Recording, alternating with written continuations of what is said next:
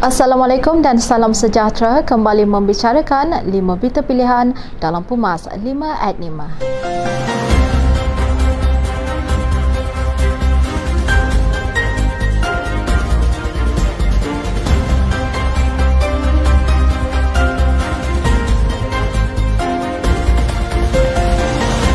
D A P melemparkan pelbagai dakwaan kepada Barisan Nasional kerana risau melihat kebangkitan Barisan Nasional. Ketua Penerangan U M N O Syaril Hamdan berkata, fenomena yang berlaku ketika lawatan penasihat Barisan Nasional Datuk Seri Mohd Najib Tun Razak ke Pulau Pinang telah menimbulkan kebimbangan kepada D A P dan Pakatan Harapan. Mereka melemparkan pelbagai tuduhan kepada Barisan Nasional dengan mengaitkan pembangunan di Pulau Pinang sebelum ini bagi menutup kerisauan dan kebimbangan berkenaan. Tegasnya, dari seribu sembilan ratus lapan puluh satu hingga dua ribu lapan belas, Barisan Nasional membelanjakan R M dua puluh empat perpuluhan tujuh lima bilion untuk pembangunan Pulau Pinang, malah sebanyak R M empat perpuluhan lima bilion dibelanjakan untuk membina jambatan kedua Pulau Pinang pada tahun dua ribu sembilan walaupun Barisan Nasional tidak lagi menguasai kerajaan negeri. Beliau yang juga Naib Ketua Pemuda U M N O Malaysia menjelaskan Barisan Nasional tidak membatalkan atau menangguhkan apa yang dirancang, tetapi ianya dilakukan oleh Kerajaan Perikatan Nasional. Ketua Pemuda U M N O Dato' Doktor Ashraf Wajdi Suki berharap pengeluaran khas R M sepuluh ribu secara one-off dapat digunakan sebaiknya oleh pencarum yang akan mengeluarkan daripada kumpulan wang simpanan pekerja K W S P. Informasi ringkas berkaitan perkara berkenaan yang baru sahaja dimuat naik menerusi laman sesawang K W S P dilihat cukup mudah dan ketiadaan syarat yang menyukarkan. Bagi yang memerlukan, manfaatkanlah untuk memulakan kehidupan baharu pasca pandemik dan melangsaikan segala komitmen tertunggak. Bagi yang tidak memerlukan, kekalkan simpanan bagi mendapatkan manfaat dividen dan keperluan masa depan, katanya menerusi catatan di Facebook.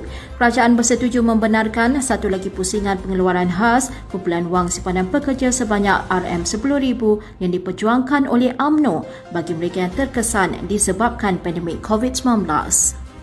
Lawatan Perdana Menteri Datuk Seri Ismail Sabri Yaakob ke Qatar terbukti membuahkan hasil untuk negara menerusi peningkatan pelaburan pengukuhan hubungan perdagangan dua hala antara kedua negara. Mengambil kira pembukaan sempadan kedua-dua negara dan fasa peralihan ke endemik, Perdana Menteri menggesa kedua negara mengambil peluang mengukuhkan kerjasama dalam pelbagai bidang khususnya industri halal, makanan, perbankan Islam, tenaga boleh baharu serta minyak dan gas. Beliau yang juga Naib Presiden U M N O berkata, nilai dagangan bagi tempoh dua bulan pertama tahun ini turut mencatat peningkatan sebanyak tiga puluh perpuluhan sembilan peratus kepada R M enam ratus sepuluh juta berbanding empat ratus tujuh puluh juta bagi tempoh sama tahun lepas. Menurutnya, pertemuan dengan Amir Qatar Sheikh Tamim bin Hamad Al-Thani, Perdana Menteri turut membincangkan beberapa perkara termasuk mengesyorkan pembabitan Petronas di Qatar serta peningkatan pembelian hasil minyak sawit. Apa yang disyorkan itu bukan sahaja kepada peningkatan ekonomi negara, malah dinikmati rakyat, terutama di kalangan penanam sawit. Pemuda U M N O kecewa dengan tindakan Presiden Parti Ikatan Demokratik Malaysia Muda, Syed Saddiq Syed Abdul Rahman yang seakan mempersoal hasrat kerajaan untuk memperkasa bahasa Melayu sebagai bahasa kedua ASEAN. Pengerusi Biro Antarabangsa Iqmal Hazlan Iqmal Hisham berkata, selaku ahli parlimen, Syed Saddiq seharusnya berpandangan jauh dengan menggunakan lara sujah yang membina, bukannya yang berunsur provokatif. Sebagai rakyat Malaysia, kita seharusnya menggunakan dan memartabatkan bahasa Melayu bukan sahaja di Malaysia, malah di seantero dunia kerana ianya merupakan lambang jati diri warga negara. Pemilihan bahasa Melayu sebagai bahasa rasmi Malaysia juga merupakan hasil persetujuan dan persepakatan oleh pemimpin pelbagai kaum di negara ini. Kerajaan Johor telah bersedia untuk menarik lebih ramai pelabur datang ke Johor apabila fasa peralihan ke endemik mulai satu April nanti. Menteri Besar Johor Datuk Onn Hafiz Ghazi berkata, perkara itu perlu dilaksanakan bagi merancakkan semula sektor ekonomi negeri demi kesejahteraan rakyat.